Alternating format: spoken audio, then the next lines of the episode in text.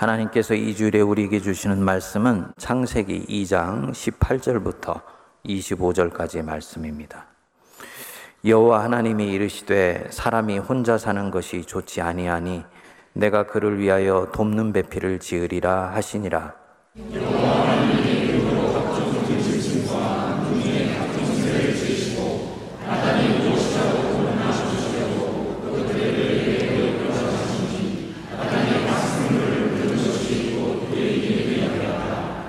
아담이 모든 가축과 공중의 새와 들의 모든 짐승에게 이름을 주니라. 아담이 돕는 배필이 없으므로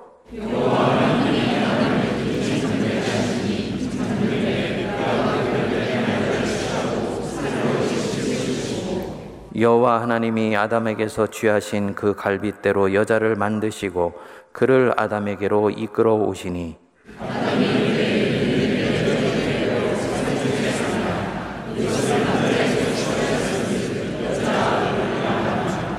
이러므로 남자가 부모를 떠나 그의 아내와 합하여 둘이 한 몸을 이룰지로다.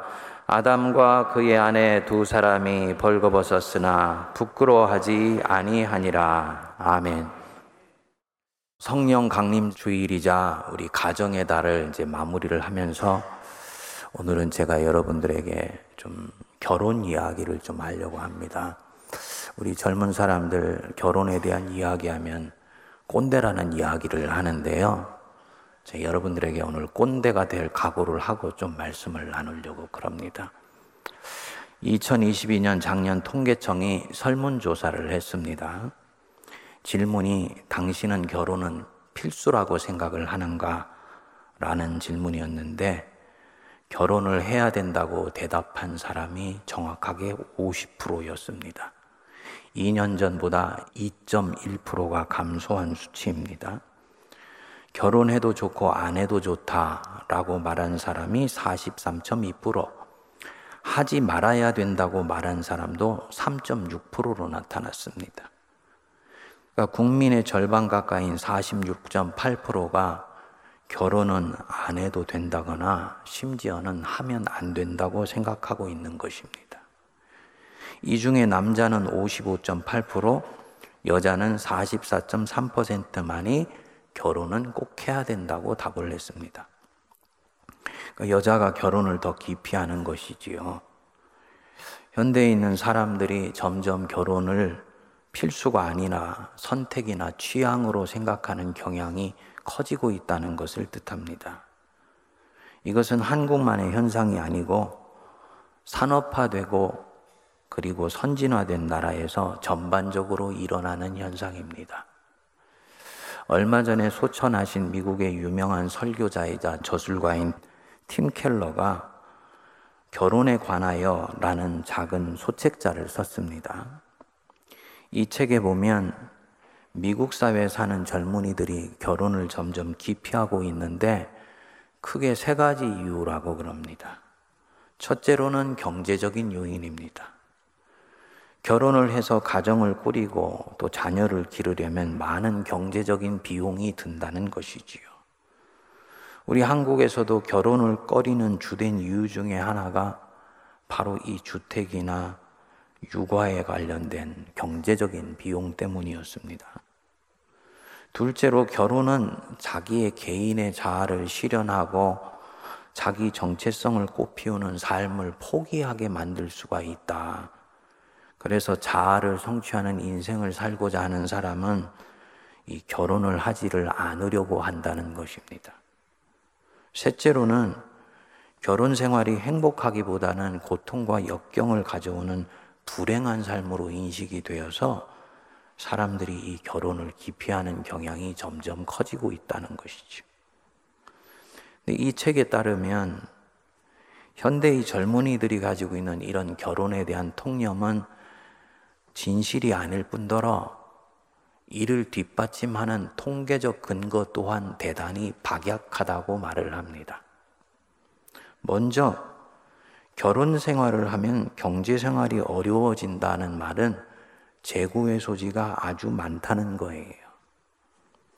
만일에 육아의 문제라든지 이런 부분들을 빼고 생각해 보면 결혼한 사람들이 싱글일 때보다 훨씬 많이 저축을 하고 또한 빨리 경제적 자립을 한다는 것이 통계로 나와 있다.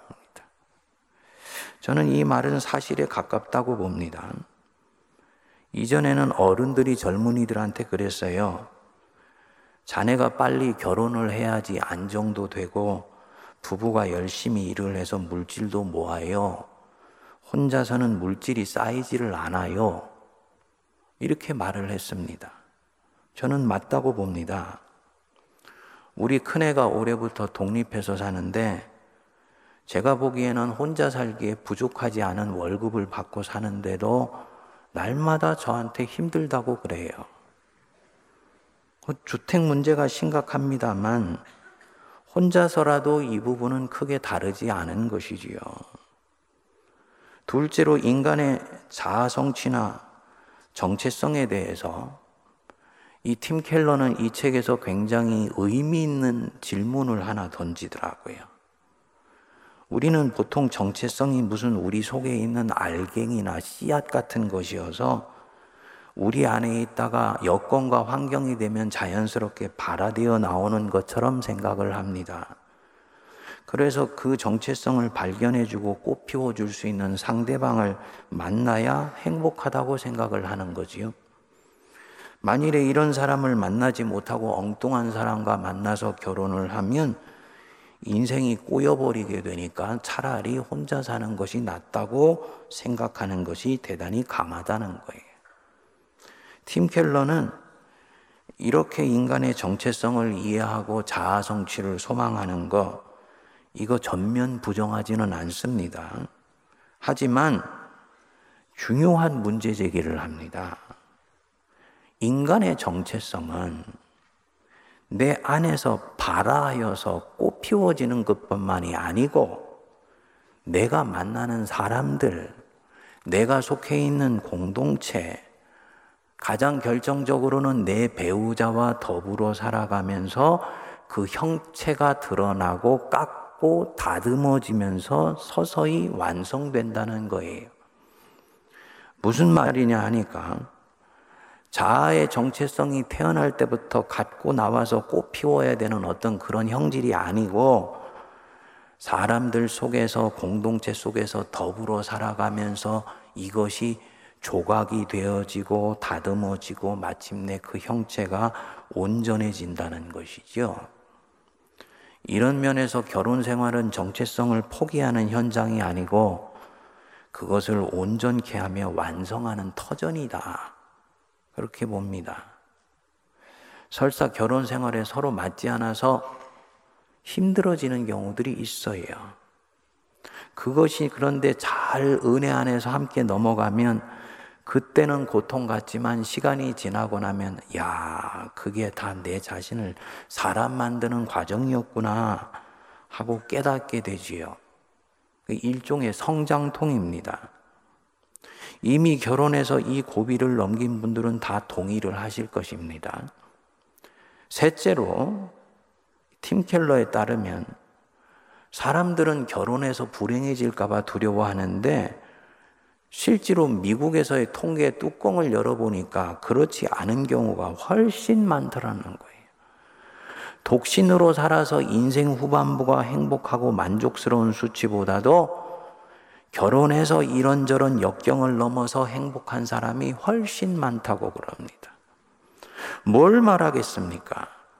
현대인들이 가진 이 결혼에 대한 부정적인 인식은 객관적인 진실과는 달리 과도하게 포장되어 있다는 것이지요. 성경은 희한하게도 이 결혼에 대한 이야기가 많습니다. 성경의 첫 책 창세기부터 이미 결혼 이야기로 시작을 하여서 성경의 마지막 책 요한계시록에서 어린 양의 혼인 잔치로 성경이 끝이 납니다.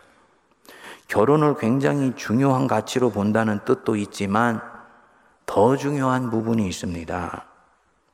어떤 사람이 적어도 자기가 신앙을 갖고 신앙 안에서 살고자 한다면 결혼했을 때만이 가르쳐 줄 수 있고 경험해 줄 수 있는 그 무엇이 이 결혼 안에 있다는 거예요. 그게 뭘까요? 오늘 본문에 보면 하나님이 어느 날 아담이 혼자서 에덴 동산을 관리하고 돌보고 있는 것을 보셨습니다. 그런데 왠지 그의 혼자 있는 모습이 뭐가 빠져 있는 것처럼 느껴지신 거예요. 아담의 뒷꼭지가 시려 보인 것이지요.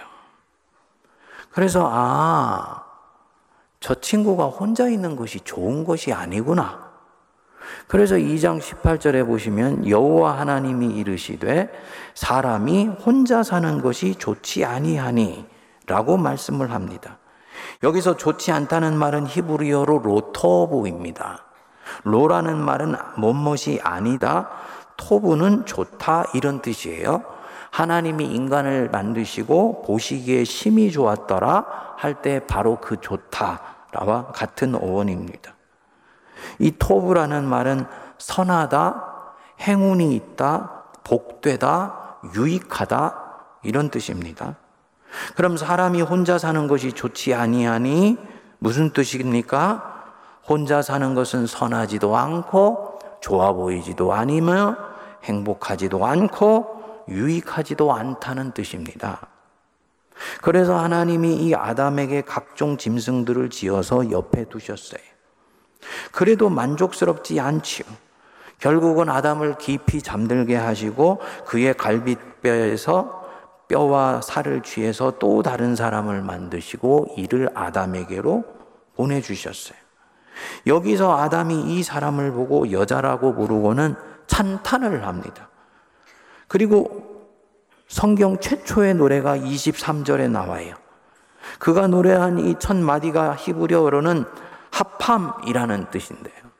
드디어 마침내 이 뜻입니다. 보라 드디어 이 뜻이에요. 마치 자신이 그토록 목이 타들어가도록 기다리고 기다렸던 그 어떤 것이 자기 안에 나타났다는 얘기입니다.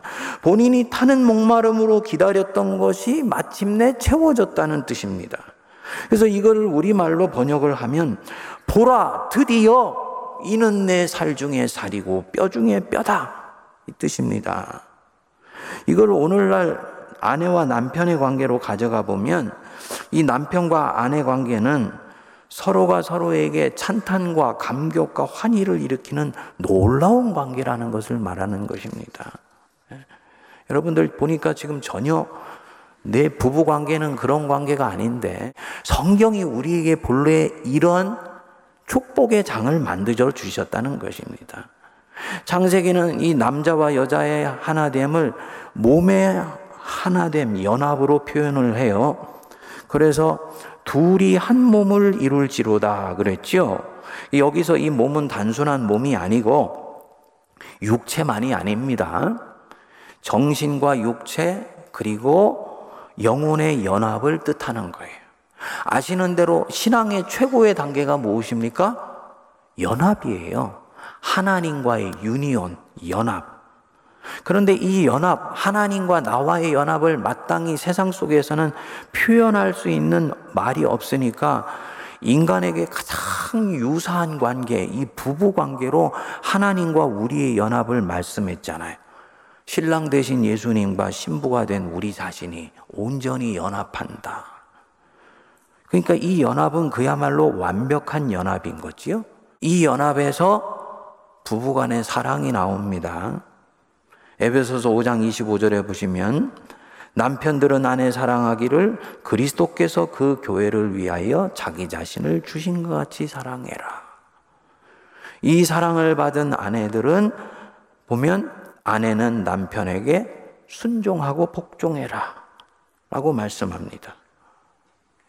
왜 이렇게 하는 것이냐? 남편이 아내를 사랑하는 것은 지체를 사랑하라는 것이에요. 그래서 자기 아내를 사랑하는 자는 자기를 사랑하는 것이다. 라고 얘기를 했습니다. 우리가 지난주에 공동체가 지체라고 했는데 이 지체됨의 가장 온전한 형태가 부부간의 관계입니다.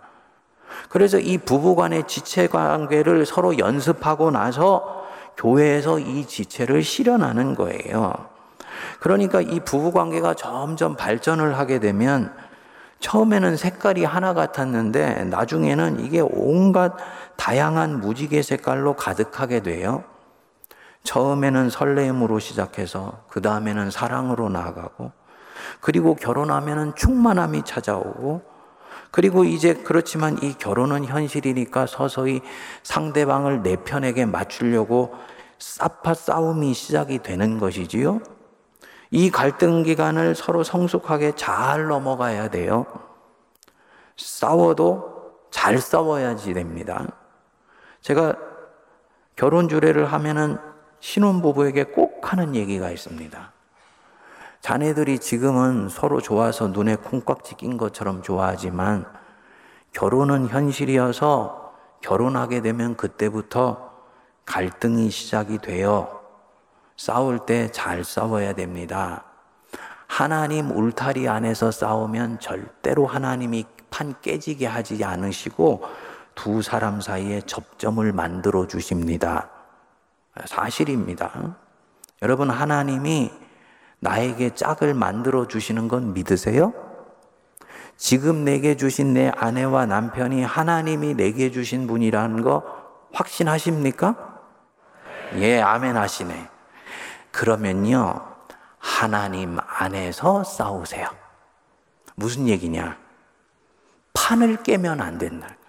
판만 깨지 않고 은혜 안에서 서로가 주님한테 일러 바치기도 하고 그러면서 싸우면 주님이 두 사람 안에서 접점을 어느 날인가 만들어 주세요. 그런데 그렇게 되면 이 갈등의 끝에서 비로소 상대방을 바라보는 새로운 눈이 열리기 시작합니다. 이때부터 이 관계는 정말 기가 막힌 관계가 돼요. 힘들 때는 내 위로자가 되고 내가 기쁠 때는 놀이터의 친구가 되어주고 상담이 필요할 때는 상담자가 되어주고 내가 아플 때 세상에서 지치고 힘들 때는 누구보다도 내 아픔을 이해해주는 소울메이트, 영혼의 친구가 됩니다. 그래서 하나님 아버지 안에서 이 두 사람의 관계는 살 중에 살이고 뼈 중에 뼈다. 라는 고백이 나오게 돼요. 여기서 진정으로 사람이 서로 마음을 합하였을 때 어떤 참된 평안과 기쁨이 오는지를 배워요. 그리고 그 관계가 확장되어서 교회 안에서도 그 꿈을 꾸면서 그리스도의 교회를 세워가게 됩니다. 세상이 줄 수 없는 참된 위로와 평안이 이 두 사람 사이에 있습니다. 제 친구 목사가 하나 있는데요. 아주 닭살같이 부부 관계가 좋은 목사입니다.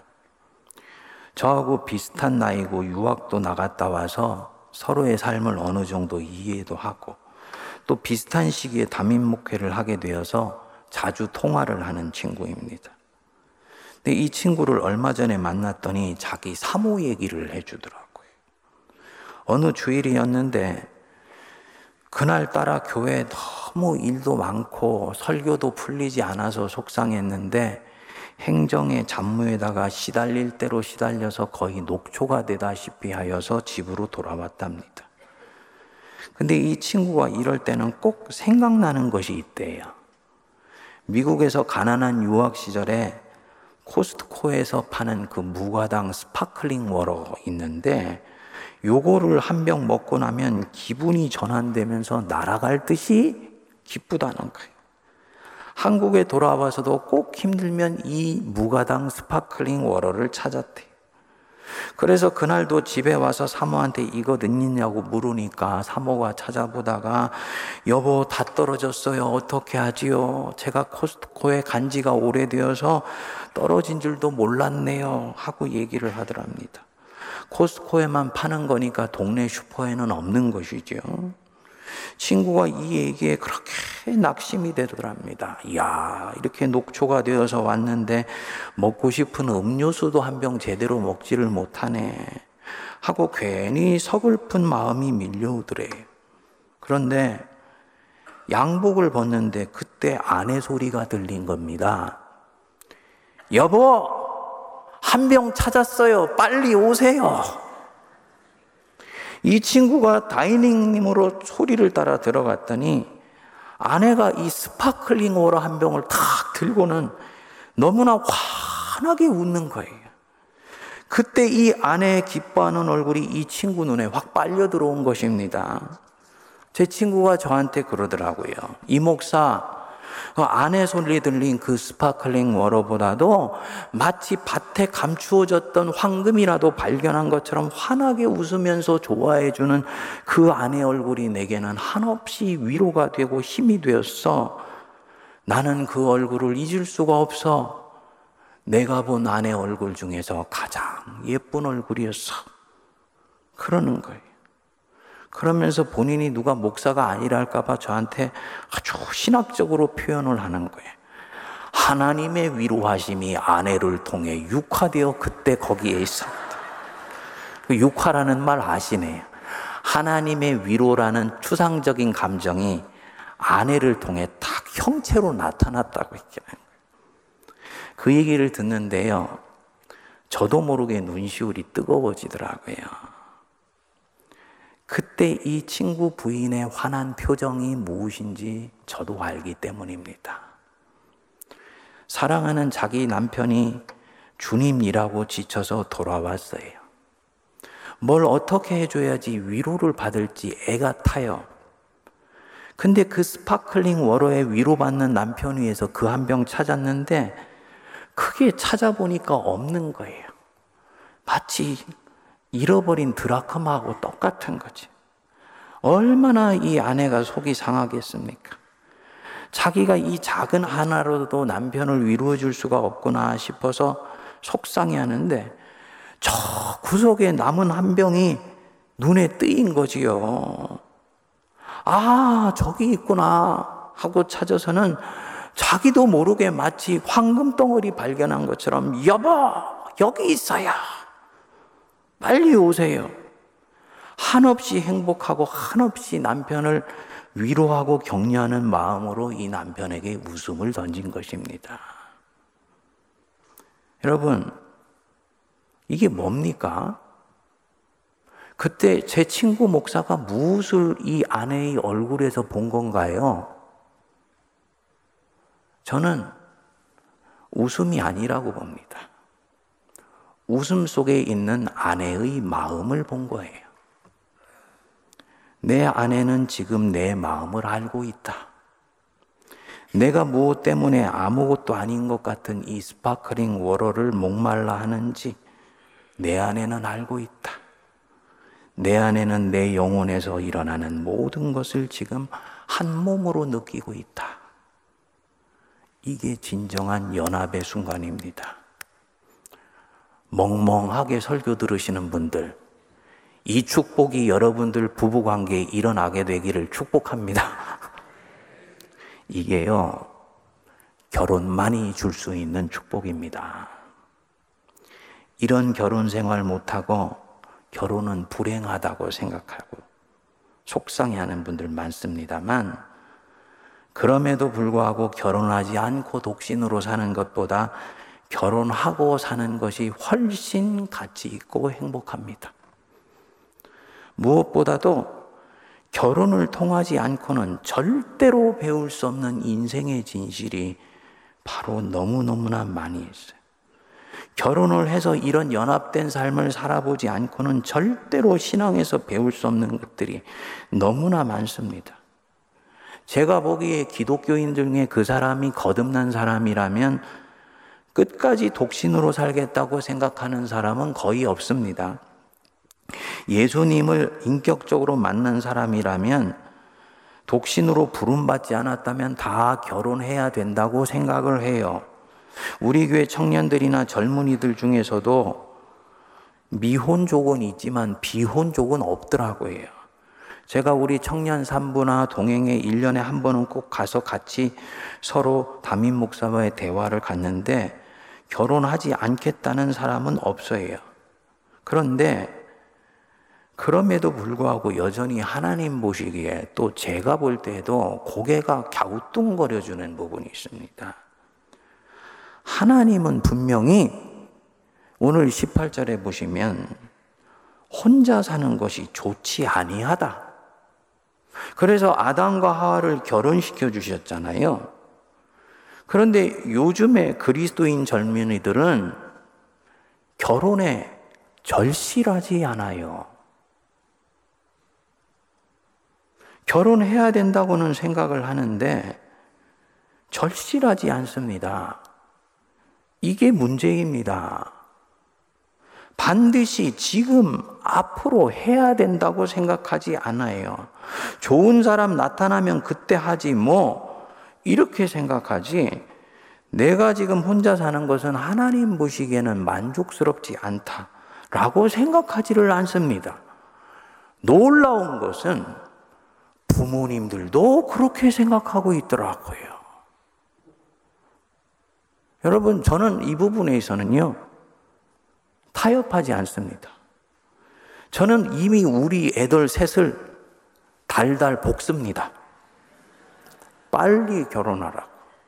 정 안 되면 데리고라도 오라고. 근데 요즘 부모들은요, 자녀들을 때가 되었는데도 끼고 사는 것에 너무 익숙해요. 그러니까 자녀들이 결혼할 생각 안 하죠.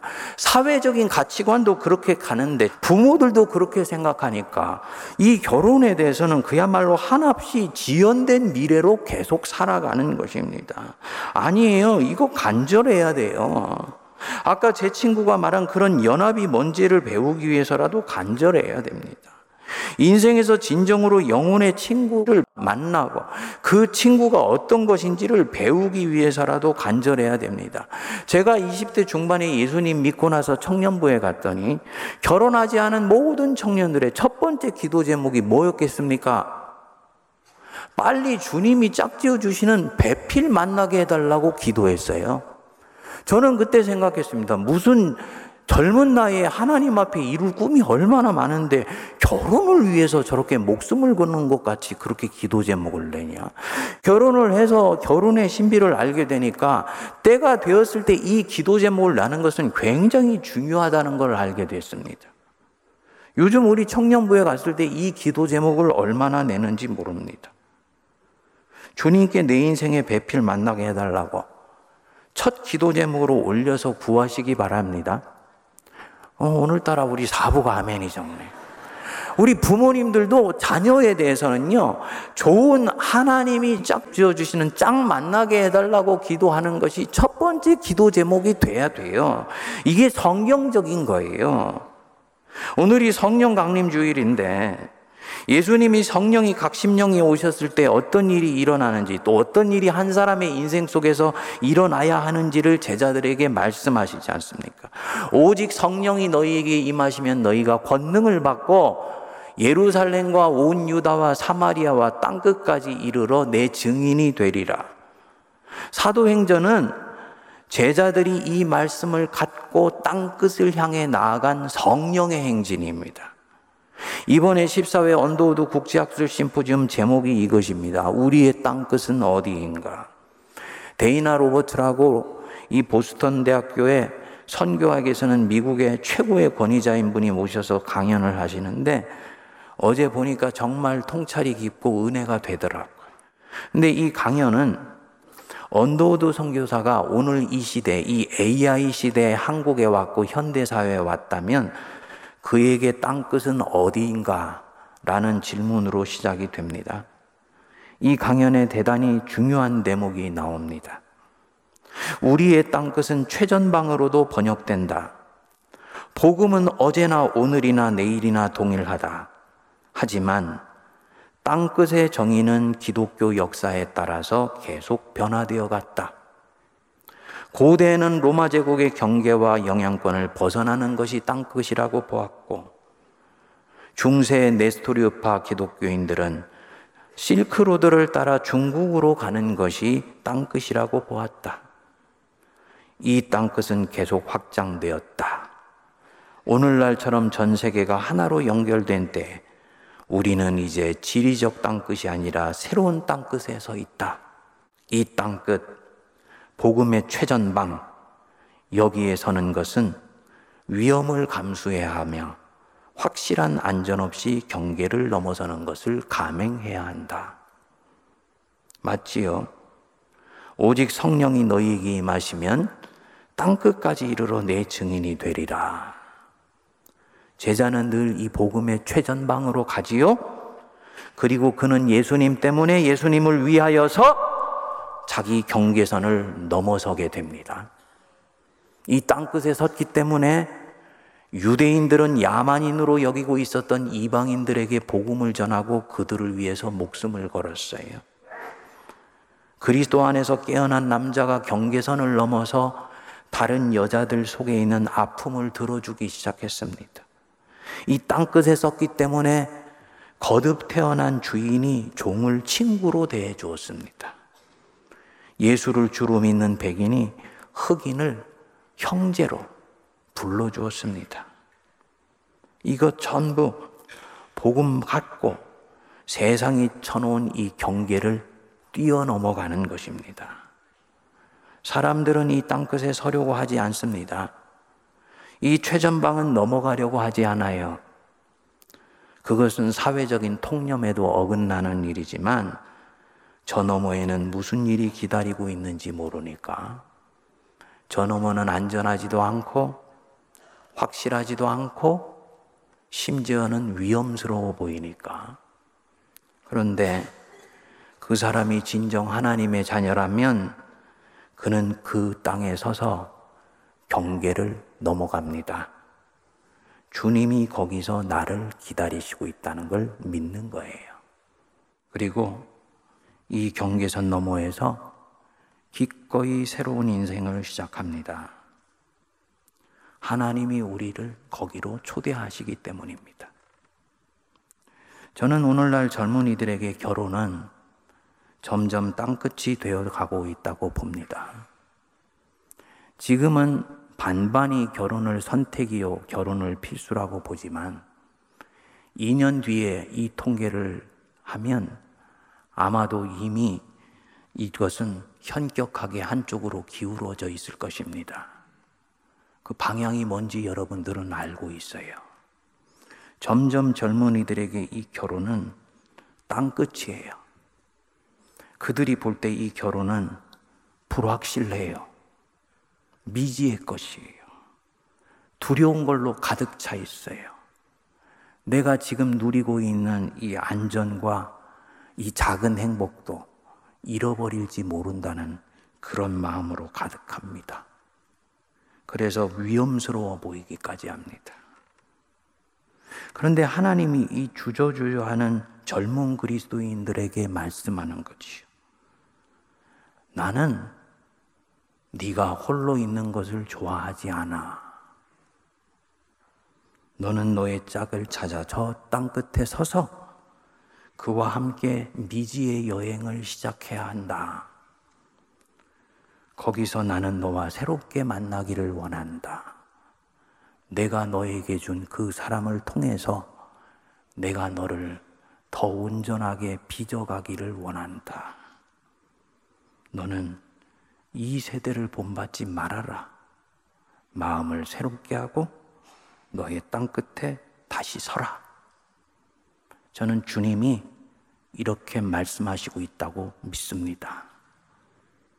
새로운 땅 끝을 향해서 인생의 모험을 감행하는 성령의 사람들 되시기를 바랍니다. 이미 이 땅 끝을 넘어서 새로운 땅에 들어와 계신 분들, 가정을 이루고 자녀를 살피고 돌보는 거, 만만치 않은 일입니다. 씨름을 하고 계실 거예요. 하지만 주님이 호주가 되어서 이끄시는 가정이니까 결국은 다 잘 된다는 거 믿으시기 바랍니다. 절대로 우리를 낙심시키지 아니하시는 하나님이세요.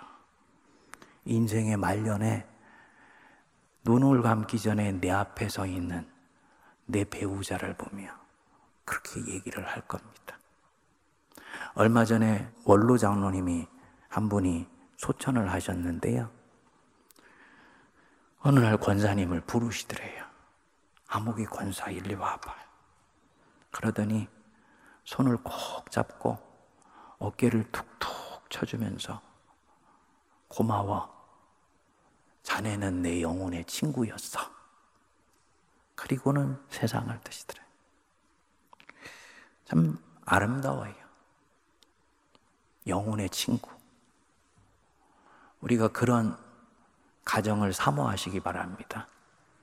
그런 축복이 우리에게 기다리고 있다는 것 믿으시기 바랍니다. 서로가 오늘 설교를 들으면서 목사님 오늘 희망 고문하시네.